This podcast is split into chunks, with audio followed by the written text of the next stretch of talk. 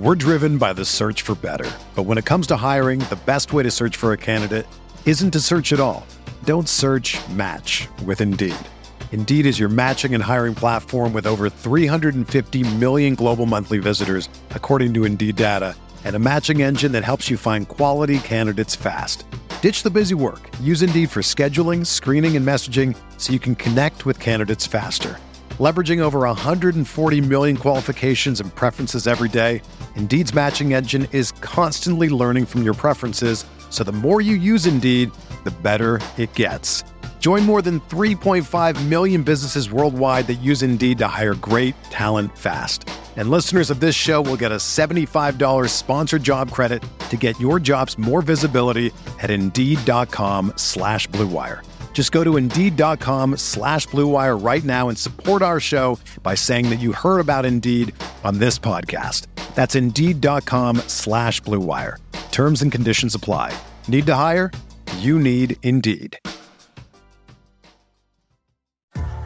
What's up, y'all? It's Drewski, and I've teamed up with Mountain Dew to produce a hilarious new basketball podcast called The Dew Zone with Drewski. Learn the backstories of your favorite ballers and celebrities like Jamal Murray. Did you have like a favorite team? Was it the Raptors at the time or no? Was the Raptors even started around that time? Come on, bro. I ain't that old, fam. you talking like I'm 50. Taylor Rooks, A'ja Wilson, and many more. You won't want to miss this. Listen to The Dew Zone with Drewski on Apple Podcasts, Spotify, and wherever you listen to podcasts.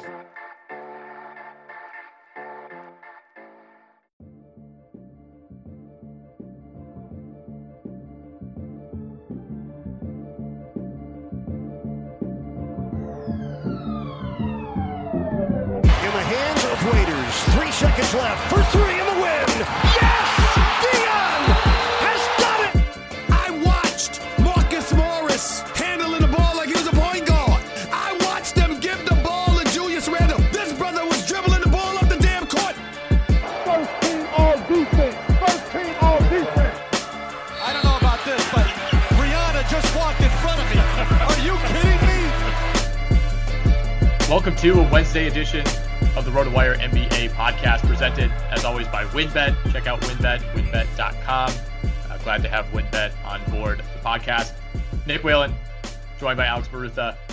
Uh, Alex, we want to recap all the action from a, a very busy Tuesday night in the NBA. Uh, talk a little bit about what's been a, a strangely busy news day as well. Uh, and I, I feel like we have to start with the 76ers, who played tonight against Washington, a now kind of weirdly pivotal game five in a series that the Sixers still very much control. They're favored by, I believe the last number I saw was six and a half tonight, despite the fact that Joel Embiid has already been ruled out for this game. Uh, but more concerningly, we found out earlier today that Embiid has a quote small tear uh, in his meniscus. Uh, again, he won't play in game five. I, I, would imagine he probably ends up missing game six and, and perhaps a game seven if, if those games come to be. Uh, but the bottom line is as small as this tear may be, this is an, an extreme concern. And I, I, felt like the way that it was framed when the news broke uh, late this morning, you know, it was something like they're gonna. I think they're listing him as day to day. Like this is Joel Embiid. This is not somebody who's never had any injury concerns before. Like if, if you could pick one player in the league who you wouldn't want to have even a minor knee issue in the playoffs, it's probably Joel Embiid. So am I wrong to think that the way this was framed, and, and maybe this is you know just the message that the Sixers are trying to put out, but I felt like there should be more alarm bells going off. Yeah, it uh, it immediately felt like when the news broke that they went into like public relations mode, like immediately, and we're like, no, it's only a minor meniscus tear. He's day to day. The team released an official statement that was like the injury will be managed with physical therapy and treatment. It's like, yeah, what like what else would you do with an injury? Like like announce if you're not going to do anything. Like no, he's just we're just he's gonna sit on the couch. Uh, he'll he'll come back when he's ready. I, yeah, it's an interesting strategy to go with treatment for this injury. Yeah. Treatment, rest, physical therapy, bold strategies by the 76ers to try to get Joel Embiid back on the court. Uh, I would be surprised if he returned to the series, uh, unless there's maybe a game seven. Um, yeah, and I think I think for the rest of the playoffs, I mean, this is going to be a concern. Um, you know, I know it sounded like they're it's uh, they're they're framing it as a swelling and pain management issue. Uh, I'm not really sure if this is something that can like technically get worse. Not a doctor, as we've said many times in this podcast, but uh, yeah, I don't think he's coming back to this series. I'll say. It feels to me a little bit like the Anthony Davis injury, where I don't think Davis ever was going to play in Game Five last night against the Suns, and we'll talk about that one in a little bit. But the Lakers, you know, allegedly had him as a game time call, and, and there was a chance, you know, up until an hour before game time that he was going to suit up. Uh, again, I don't think that was ever realistic. I, I think w- what you do is you know, and there's probably like Embiid could probably play if he really wanted to. You know, if if this tear is that small and it's you know clear, like the fact that they haven't ruled him out, you know, beyond like just this one game, implies that there's legitimate hope that he could come back. But I, I think the chance of you know furthering the injury is just not worth it. And you know, the Lakers going into last night, I, I think obviously it didn't happen, but they felt like they could still win that game with with a great effort from LeBron and and a better effort from their supporting cast. Again, none of that happened. Um, but they felt like they could win that game and get by without Anthony Davis. And I, I feel like that's kind of the same tone that the Sixers are striking here, where they feel like they could still close out the Wizards. And then, you know, you're looking at a multi-day break until the start of the next series when you're going to need Joel Embiid a hell of a lot, a hell of a lot more. Um, and, and, you know, there's a potential that if New York wins tonight, you know, that series with the Hawks could be extended. And then you're looking at, you know, potentially four, five, six days, best case for Philly, uh, for Embiid to rest before round two. Um, but yeah, like you said, it's going to get complicated if they lose tonight and all of a sudden game six back in Washington. Um, you know, let's let's say Philly comes out and just looks flat. They can't get anything going without Embiid. You know, the defense isn't the same. You know, then we're really going to see like how bad is this injury because when when they need him out there, um, you know that that's really going to be I, I think what reveals the severity because right now, you know, e- even if it's whether it's a big deal or not behind the scenes, I don't think they feel like they need him for Game Five.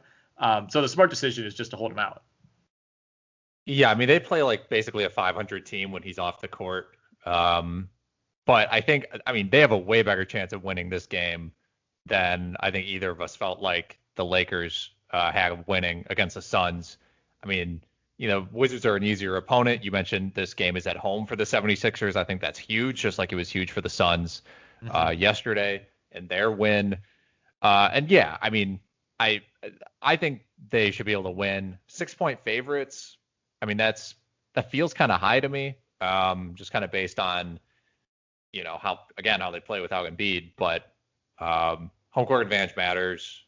I don't know. I'm I'm excited to see where this goes because this, yeah, you know, there's a chance this kind of snowballs into some chaotic game seven, and uh, then then it'll really be interesting to see what happens. I mean, can you imagine? I mean, that would be, you know, this is kind of like all of your fears as a 76ers fan um, just coming true, right? It's like we have a team like the, the we're the one seed, and then first round and Embiid tears his meniscus. Yeah, it's like you know here we go again.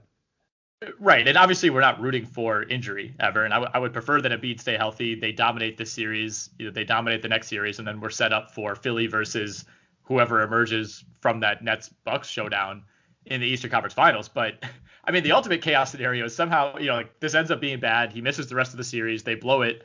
Washington advances to round two. The Knicks somehow come back and beat the Hawks, and one of the Wizards and the Knicks is in the Eastern Conference Finals. uh, I personally, that's what I'll be rooting for.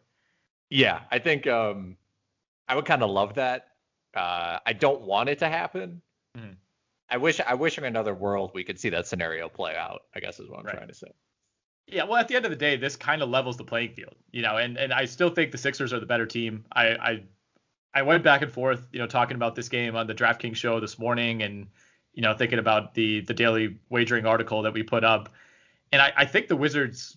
This is this, in some ways like there's an argument to be made that this kind of re-energizes them. You know, like they they were able to pull out a game four that based on how how Washington played, you know, individually, I, I don't think that they necessarily played well to win well enough to win that game most times. You know, they hit 33 free throws. That was ultimately the difference uh, in a game, you know, that they they held Philly to 114. The Sixers obviously were a much different team in the second half without Embiid, but I mean, you have a game where Westbrook and Beal combined to shoot 12 of 42 from the field and two of nine from three, and you end up, you know, you win that game. Like that to me, it's like okay, you know, if you're Washington, you survive that one somehow, and you're thinking, you know, we're not going to get.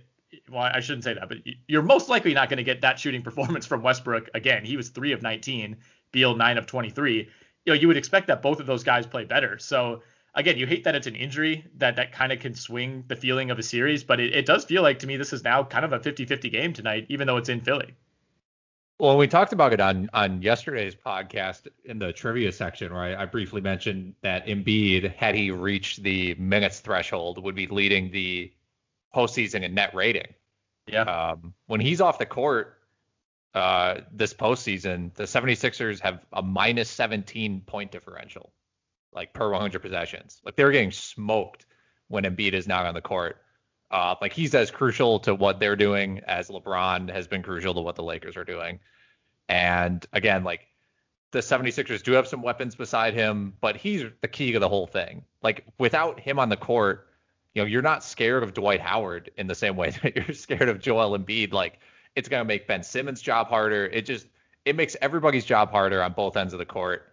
Um, and again, I I'm not saying I think Washington will win for sure, but gut feeling, I think I, maybe I am. I don't know. I, I might take the I might bet on the Wizards to win if I was betting on this game.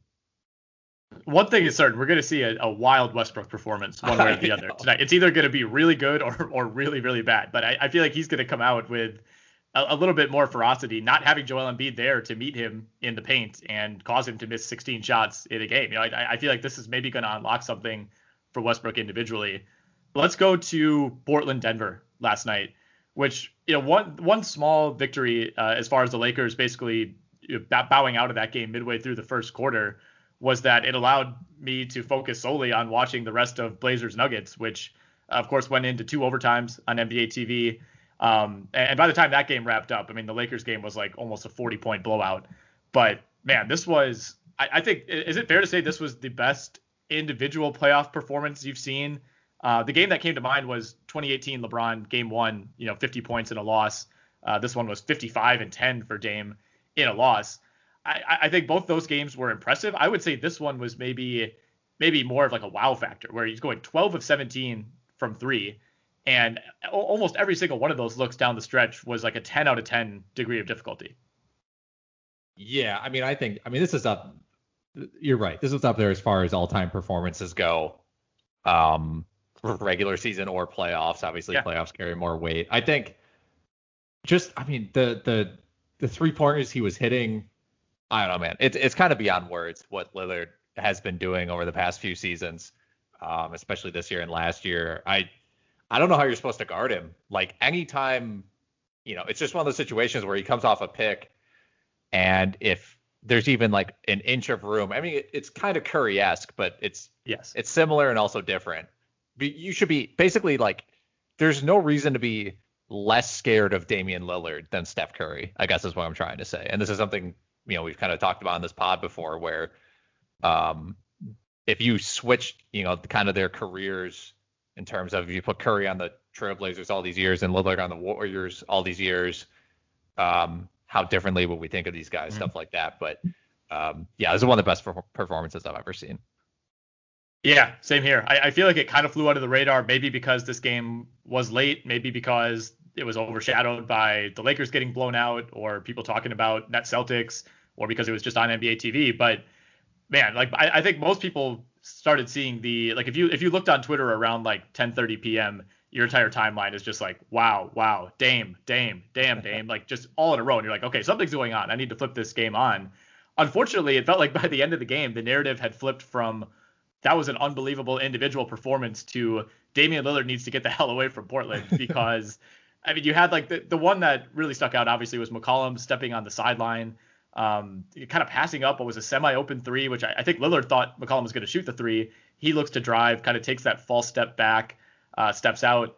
But I mean, Nurkic was not great in this game. He, he had a big and one uh, down the stretch. That was a really impressive play. But once again, fouls out 24 minutes, six fouls, six turnovers. Uh, so not a great showing overall. Robert Covington had two key missed dunks in the fourth quarter and, and another even bigger one in the second overtime. Uh, not something you see too often. And then, man, Melo had a couple big threes in this game, but he goes two of nine overall. And he, he had two threes down the stretch where it's like if he makes this, the Blazers probably win the game. And, and both of them just kind of rimmed out. Um, so it, it, yeah, in the end, it, it weirdly did feel like for as as awesome as Lillard was, it, it felt like the narrative has swung more toward what a letdown uh, you know, his teammates had, had kind of given him. And Lillard did not attempt a shot in the final three minutes of the second overtime, which partially speaks to how Denver finally started doubling him essentially right when he crossed half court. Um, but you know, at, at, the same time, like it was generating good looks, and I, I saw a lot of people. I'm curious to get your opinion on this. A lot of people, you know, when he's going on that run at the end of the fourth and in the first overtime, are saying like, why are you not doubling Damian Lillard? Would you have doubled him immediately? Because you have to consider the personnel Portland was throwing out there. It was it was Lillard, McCollum, Powell, Covington, and Melo virtually the entire you know down the stretch run in, in the two overtimes. I don't know that you necessarily want to leave any of those guys wide open on the perimeter. Maybe Covington, um, but at the time, you know, Lillard had hit like five threes in a row, so it, it I, I kind of went back and forth on that. I didn't think it was that obvious that you needed to completely sell out, you know, 45 feet from the basket. No, I don't think so. I, I think you could probably go either way. I, I would understand, and I think people are more likely. It's kind of the anybody but him thing, right? At that yeah. point. Um, but I'm okay with trying to just play him straight up, I guess. I mean, it's just it that's a tough call. That's one of the toughest calls I think a coach could make. It's you know, mm-hmm. do you double this guy at the end of a game when he's just hot, or do you just try to still single cover him? You don't want to give up a completely wide open look to someone. But at some point you're doing the math. It's like, well, as a contested Damian Lillard, you know, 29 footer, like does that have the same likelihood of going in as a wide open Robert Covington wing three? Um, I don't know. Also, I um, uh, if you're going by basketball references game score, this was the best playoff game ever recorded by game score. Um, really? Which I think, which yeah, which I think started in the 80s, or, or we don't have numbers before the, the 80s on game score. The earliest game score uh, playoff game recorded was 1986. Okay. So I think that's uh, as far as the stats go back, but it is uh, it is the highest one currently, um, just above Charles Barkley in '94 mm-hmm. um, against the Warriors, which I think we watched that game during we did. the we did do early stages of the pandemic. Yeah, yeah, so if you feel like scrolling through like 100 episodes uh, of, on your podcast app to try to find that one, that was that was a lot of fun to break down. It was. Yeah, it, it it's just a kind of a devastating loss for Portland, you know, to to to battle back. Like it felt like they they were going to lose this game by 10 points like three separate times, and then Lillard brought them back every single time, and then it felt like they were going to win. Um, and, and, you know, credit to Denver. Uh, Michael Porter had a couple big threes down the stretch. I I really didn't think this was a great Jokic game. I mean, 38, 11, 9, and 4. The stats look awesome, but I thought he was really gassed in that first and second overtime and started settling for some like just really objectively bad shots down the stretch that that just weren't falling. Uh, obviously, made some awesome passes to set up, uh, you know, the the backbreaking Porter three uh, that that really kind of sealed it for Denver. But this this felt like a very winnable game for Portland. That at the same time felt like they were going to lose several times within like a 10 minute span. Yeah, Jokic. Uh, I mean, Jokic was, you know, he only had two turnovers, but you're right. He was he was pretty gassed at the end, and that's kind of the thing. Like Jokic is, is in better shape than he's ever been but double overtime, you know, I mean, his he's already got slow feet. Um, and it's especially like he's he's doing so much work on the block. He's being pushed around all game. Yeah. Uh, but I mean, yeah, I mean, he had he had four blocks in this game still. You know, I mean, he was um he was still great. You know, I kept thinking, I, I can't believe Austin Rivers is guarding Damian Lillard, and you know, Michael Porter was on him a little bit down the stretch. The more you look at this roster, though, especially without Will Barton, it's like who else is going to guard him, you know, and, right. and I think Denver's really lucky to be up 3 2 because, you know, Lillard's not going to go this just insane God mode 12 of 17 from three. Uh, that's a playoff record 12 makes, by the way. He's not going to do that every single night, but I, the way that Denver is constructed right now, and, and honestly, I don't know that having Jamal Murray would help that much in this specific respect. Like, they just don't have, do they have like a single elite guard defender. I mean, you, you have Aaron Gordon, who's a great defender of wings and, and can kind of go into the interior a little bit, but I don't know if you have a guy that you're like, we're comfortable sticking this guy on on Damian Lillard or Steph Curry or whoever it is. I mean, they have Shaq Harrison on the roster. like uh, he's uh, he's there. I mean, he's not he's not gonna hit threes. That's a problem, right? He's like yeah. kind of a Thybulle type where it's like you can put him out there, but it's 25% from three. Yeah, that's your only option. I mean, his you know his his whole um he's only on teams because he's a potential like lockdown defender. So if it if this starts happening again in you know uh in, in game six and Lillard has like 30 at halftime or something, I mean I, maybe you just put Shaq Harrison on him and see what happens for like five minutes. What's up, guys? Are you looking for a new contest to play during the 2021 NBA playoffs? If so, try Fantasy Five's new free to play NBA contest. It's simple. All you have to do is pick one player to beat their fantasy point target from each of the five games. If all your picks are correct, you can win a share of the $5,000 jackpot. Other guaranteed prizes are also available if you finish atop the weekly leaderboard, including an official NBA kit.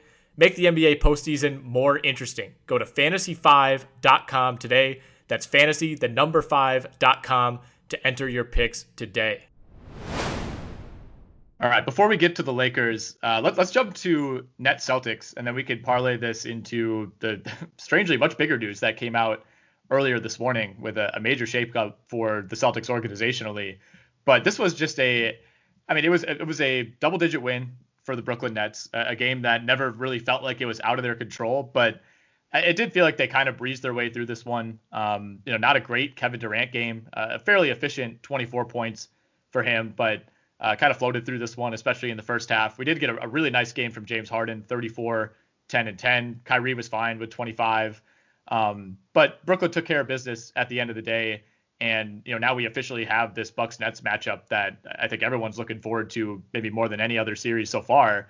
But like I said with Boston, so early this morning, Brad Stevens is I guess technically stepping down as head coach or stepping up to take over um, a major role in the Celtics front office. Danny Ainge out in that capacity. Um, I, I, think we're, we're going to learn a lot more about this over the next few days as you know the deep dives start to come out. But did it feel to you that Danny Ainge was pushed out? I, I think in a lot of ways this was framed as kind of like something he'd been considering for a while. Uh, but then there's a report that he's you know seeking a similar job elsewhere. So um, to me, it felt like maybe there was a, an inkling from Ainge that he was thinking about a change, and the Celtics kind of jumped at that opportunity to I don't know, maybe use losing the series as, as kind of the final straw, even though it's hard to blame Ainge. It, there, there's just a lot of moving pieces here. Yeah, wasn't Daryl Morey stepping down as the GM kind of framed in a similar way? Very similar. Like he's, yeah, he's like, oh, I'm gonna take some time off. I'm just not feeling it anymore. And then like, you know, psych. six hours later, he's the uh, GM of the 76ers. Yeah, this is a weird one. Um, it almost feels like Brad Stevens is failing upward uh, which happens a lot um, in a lot of different industries. But I don't know. I maybe he's just kind of sick of. I I think after so many years, I don't know, man. It's it's it's tough to say exactly what's going on here. Um, you know, maybe Brad Stevens lost the locker room. You know, the organization lost faith in Ainge. Just too many repeated playoff failures.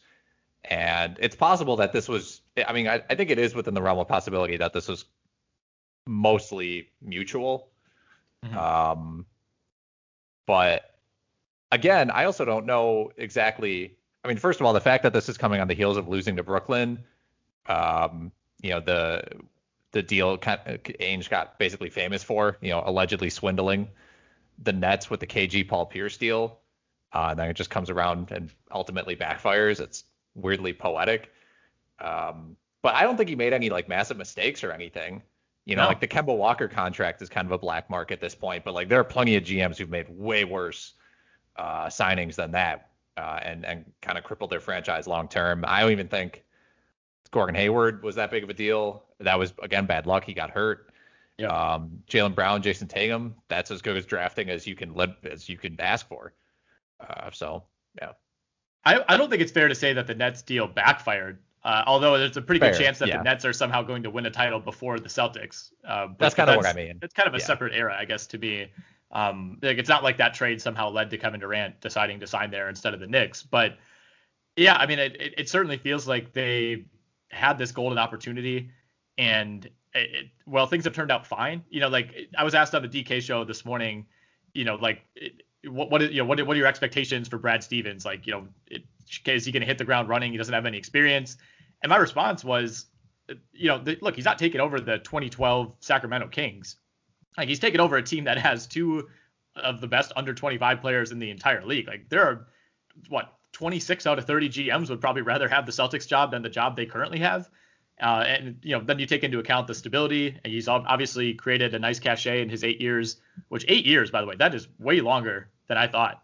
Um, I, it feels like he's only been there for like four or five in my mind for whatever reason, but um, it, it's a really nice deal for Stevens. I mean, with with Ainge, to me, it kind of reminds me of like Mike McCarthy being pushed out in Green Bay, where it was like there wasn't there wasn't like one specific thing. You know, it wasn't like there was this hot other name they wanted. It was just like this thing's run its course. You know, we're we're leaving on okay terms. Uh, you know, it's it's, it's been disappointing on the whole, but when you try to go through and pick out like what are the major failures, it's actually really hard to find what those are. Um, you know, I guess you could say like of all the picks that they inherited in that Nets deal, they they didn't really hit on any of the mid to late round ones. But you had like, how did they get Jaylen Brown and Jayson Tatum through that deal? So, you know, at the end of the day, I, I think you know you give what do you give Ainge's tenure? You know, what was he there for? Like almost 15 years. Like a solid B plus. You got one title. Yeah. You made one major trade that led directly to that title you maybe held on to that core longer than you should have, and then you got bailed out by this, you know, godsend trade from Brooklyn that that kind of carries you to a new era. And even though Boston hasn't won another title since that 08 season, like has there been a time where it felt like they should have won and they didn't? You know, like if anything, I felt like they overachieved a little too early, and then those expectations got set too high when Tatum is going to the Eastern Conference Finals in his second year. Yeah, I think the the Isaiah Thomas season, like yes. that was the turning point uh, yeah, it reset their entire franchise. Um, you know, uh, like you mentioned, the the framing of what to expect from them.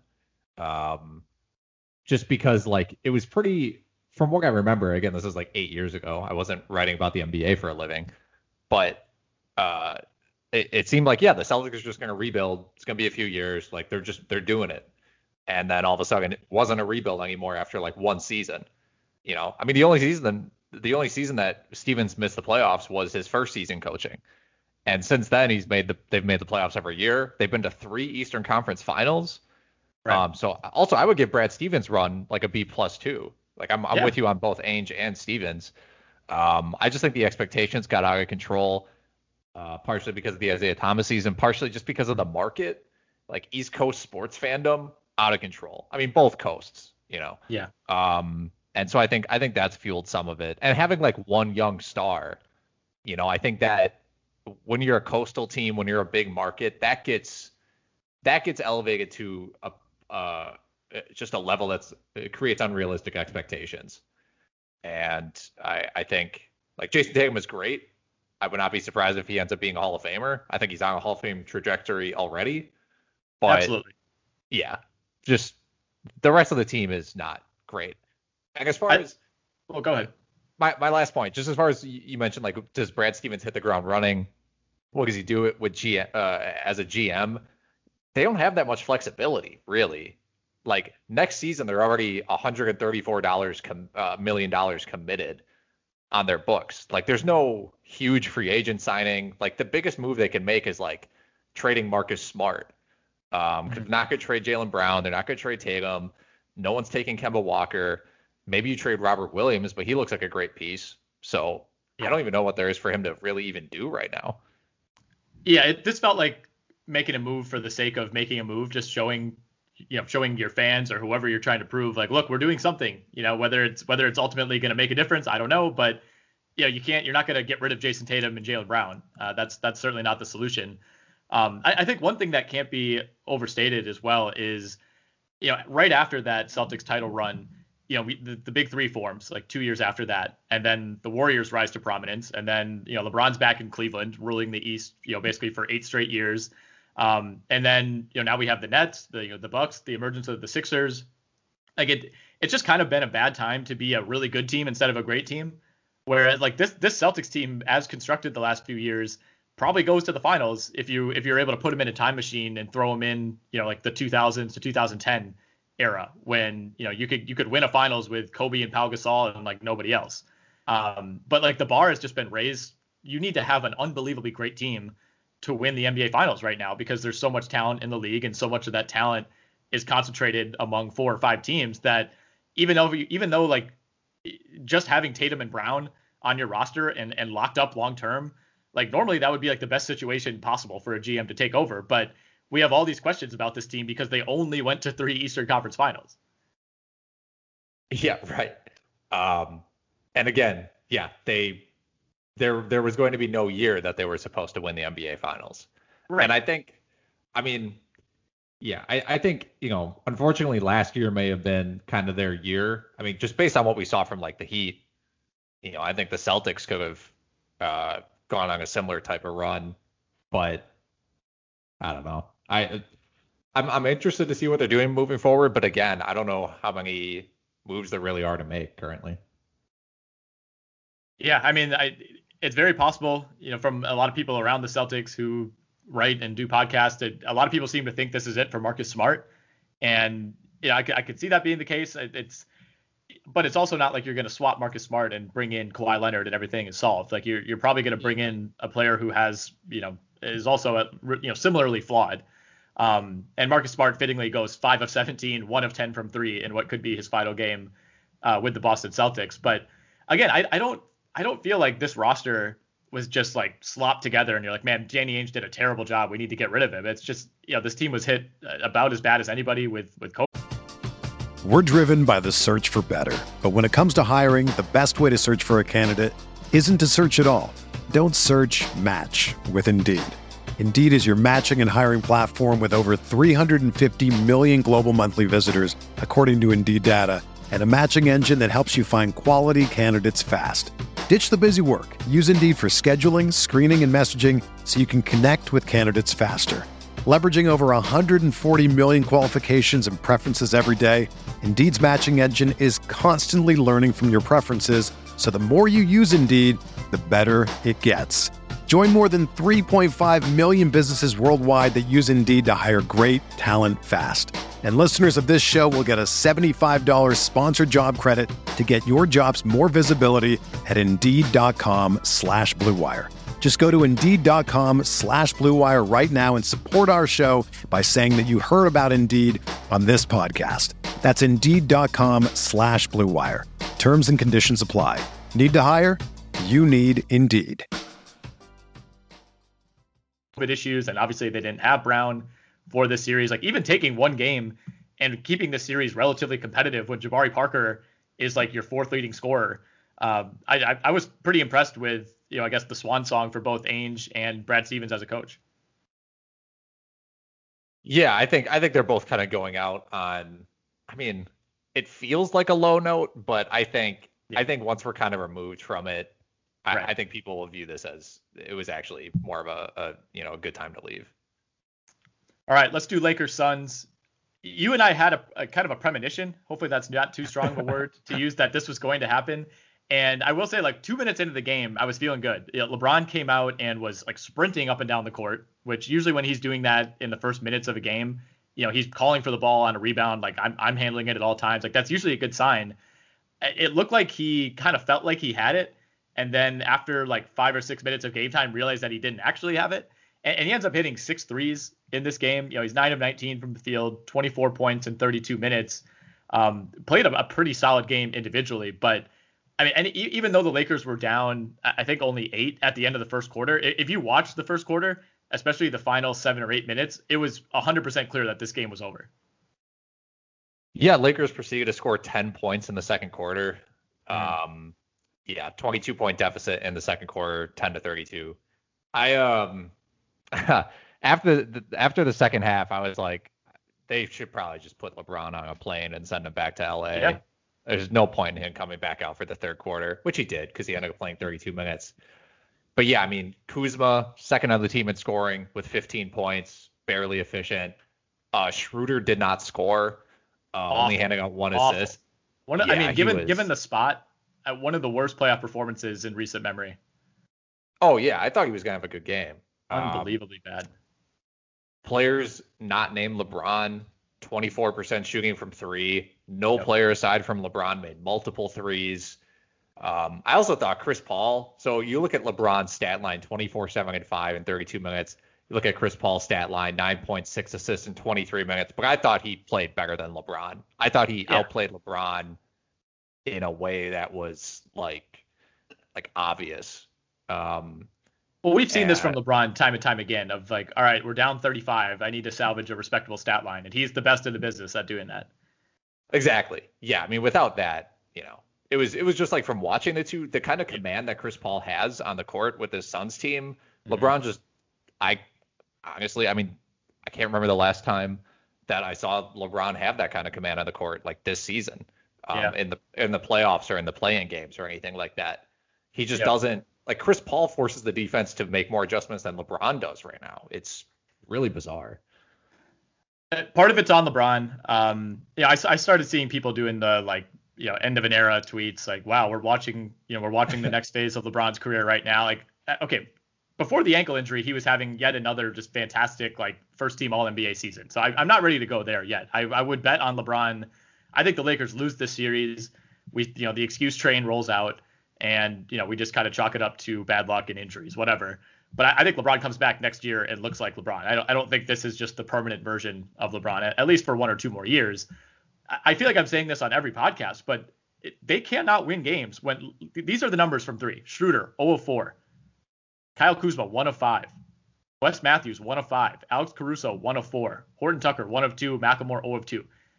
Part of it, like you said, is you know the you know LeBron can't get by people. You know the defense isn't adjusting like they normally do against LeBron.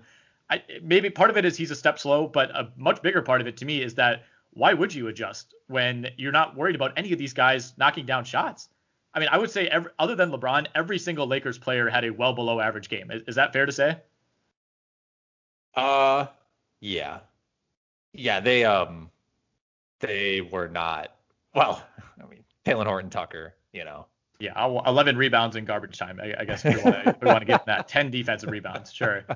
But uh, man, I mean, yeah. it's it's just a failure in team building. Like to not have a one single knockdown shooter on a roster that has LeBron James is it's appalling. And you can get away with it when you're playing inferior opponents, but when your first round opponent is the Phoenix Suns, like I, I feel like the Lakers went into the series as if they were the two and the Suns were the seven, and they could just kind of get by and, and feel it out. And I, I, don't think they were prepared to be playing a, like a conference finals caliber opponent this early. No, I, I, I don't think so. Um, you know, they the Lakers might have been able to survive pretty long had they been had they been the one seed, um, you know, or even the two. Like had they been seeded, I guess properly, if that's a good way to phrase it. You know, if LeBron and AD were healthy.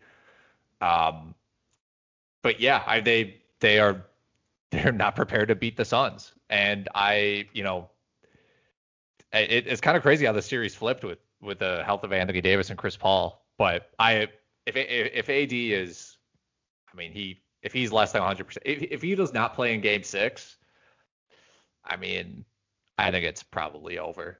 I, I would even I, even if he does, I think it might be over. Man, like the Suns are the better team right now. Like with if you're not getting, you know, 2018 playoff LeBron, like what's what's a realistic expectation for Davis? Like coming back with a, a hyperextended knee and a groin that's certainly not going to be 100%. I mean, it's it's not like you can expect him to just come back and give you 40 and 20. I know it's yeah, he's got he's got a ton of lower body injuries, right? And yeah. we you didn't even mention the Achilles, like the right. calf. Yeah. Um, so yeah, I mean, I think I think regardless, I think I think this is over. I think I'm picking this the Suns yep. to to close this one out. Yeah, I think the Lakers are going to lose the series. I think the Clippers are going to go to the finals, which I mean, what a reversal over like less than a week span. Like I really think that's what's going to happen. You asked me last night, uh, basically like halfway through the first quarter, is this team worse than LeBron's Lakers team two years ago, the year that he got hurt and and missed like the entire second half and they missed the playoffs? And then we took it a step further to say like last night's supporting cast without AD is that as bad of a team as he's ever had around him? And I, I, you know, I think you have to compare it to the 2018 team that had still had Kevin Love, who was, uh, you know, struggling at that point, but uh, was was still Kevin Love and was a multi-time All-Star and is going to be like a borderline Hall of Famer, I guess. Um, and then obviously the the early Cavs teams in in the 2000s, which I feel like I don't, I'm not quite as qualified to talk about the role players on the 06 Cavs. You know, when I just wasn't as like locked into watching them every single night as a middle schooler, but I mean, this was bad. This is really bad. And and one thing about the 2018 Cavs, like at least you had you had Jordan Clarkson, who was like not good at that point, but he was he was at least going to try to be good.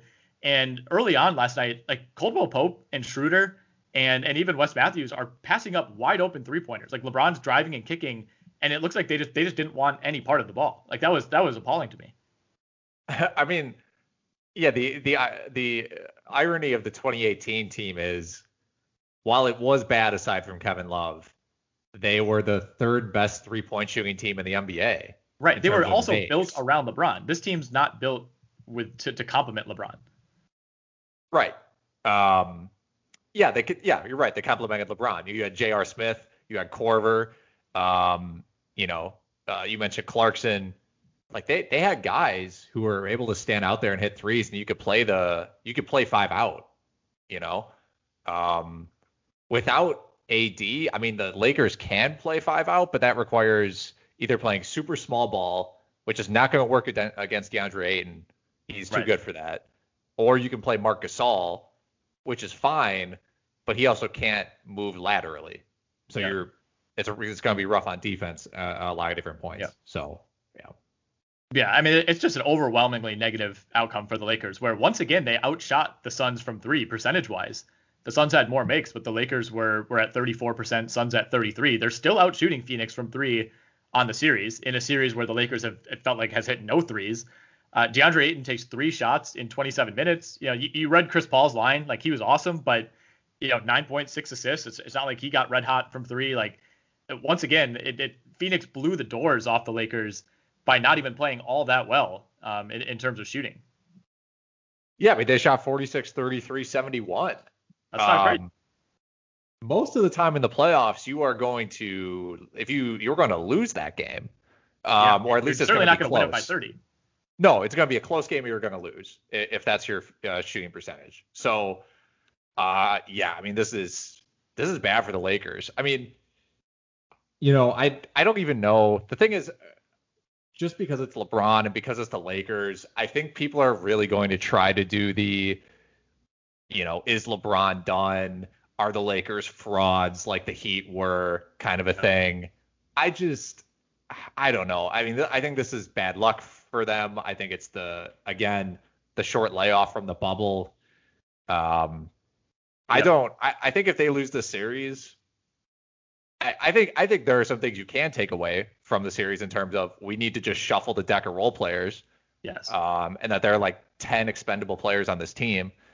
Other than that, um, which I guess is a major thing, but I don't think I don't think this is going to be a major indictment on like LeBron, AD, no, um, like Frank Vogel, anything like that.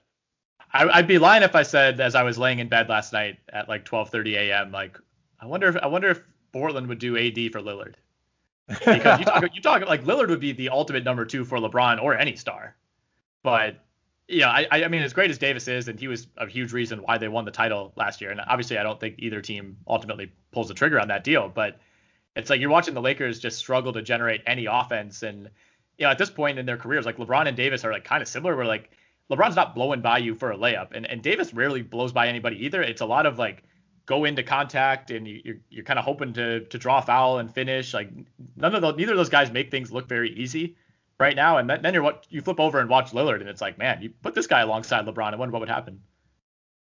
I know. Yeah, I think.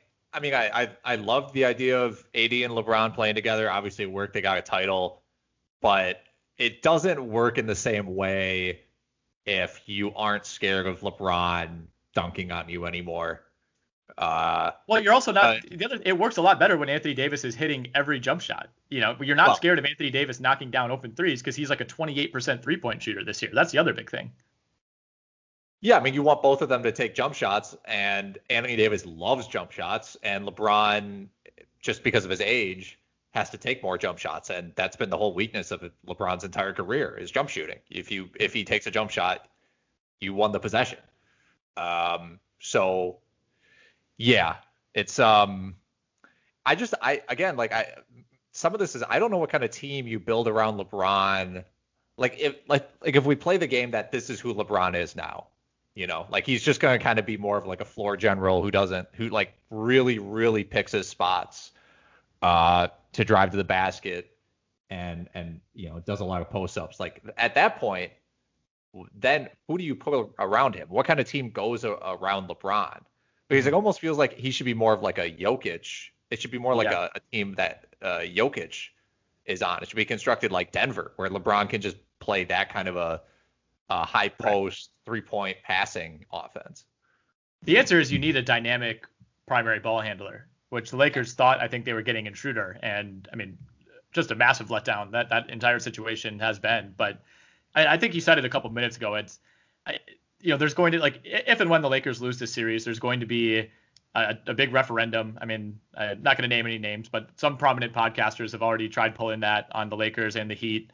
Um, and I, I think it's more. I think it's more about the fact that they played deep into the bubble and not the fact that they were frauds in, in the bubble when every other team was in the same situation.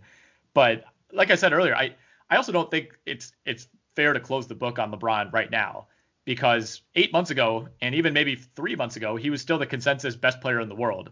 And I, I don't obviously the ankle injury, like if that's if that's something that you know, however his body like regenerates, like if it just if it just doesn't come back fully, obviously that's a major problem.